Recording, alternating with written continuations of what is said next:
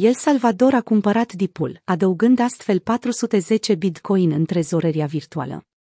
El Salvador a adăugat 410 monede bitcoin în trezoreria virtuală a țării, imediat după ce prețul a intrat sub 37.000 de dolari, valoare pe care nu a mai tranzacționat-o din luna iulie 2021.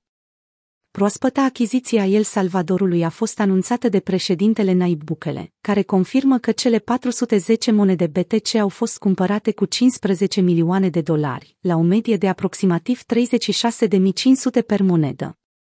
El Salvador a adoptat Bitcoin pe post de monedă legală de schimb în 7 septembrie 2021, ca măsură împotriva inflației care slăbea puterea economică a națiunii. Până la data curentă, guvernul salvadorian a acumulat strategic 1801 monede BTC pe parcursul ultimelor patru luni, îndeosebi atunci când piața suferea scăderi. Ultima achiziție reprezintă cel mai mic preț la care El Salvador a cumpărat Bitcoin. Având în vedere că Bitcoin se tranzacționează sub valoarea de 36.000 de dolari, Bukele este de părere că investitorii aleg să vândă prea ieftin, susținând astfel viziunea sa pe termen lung asupra adopției la scară largă.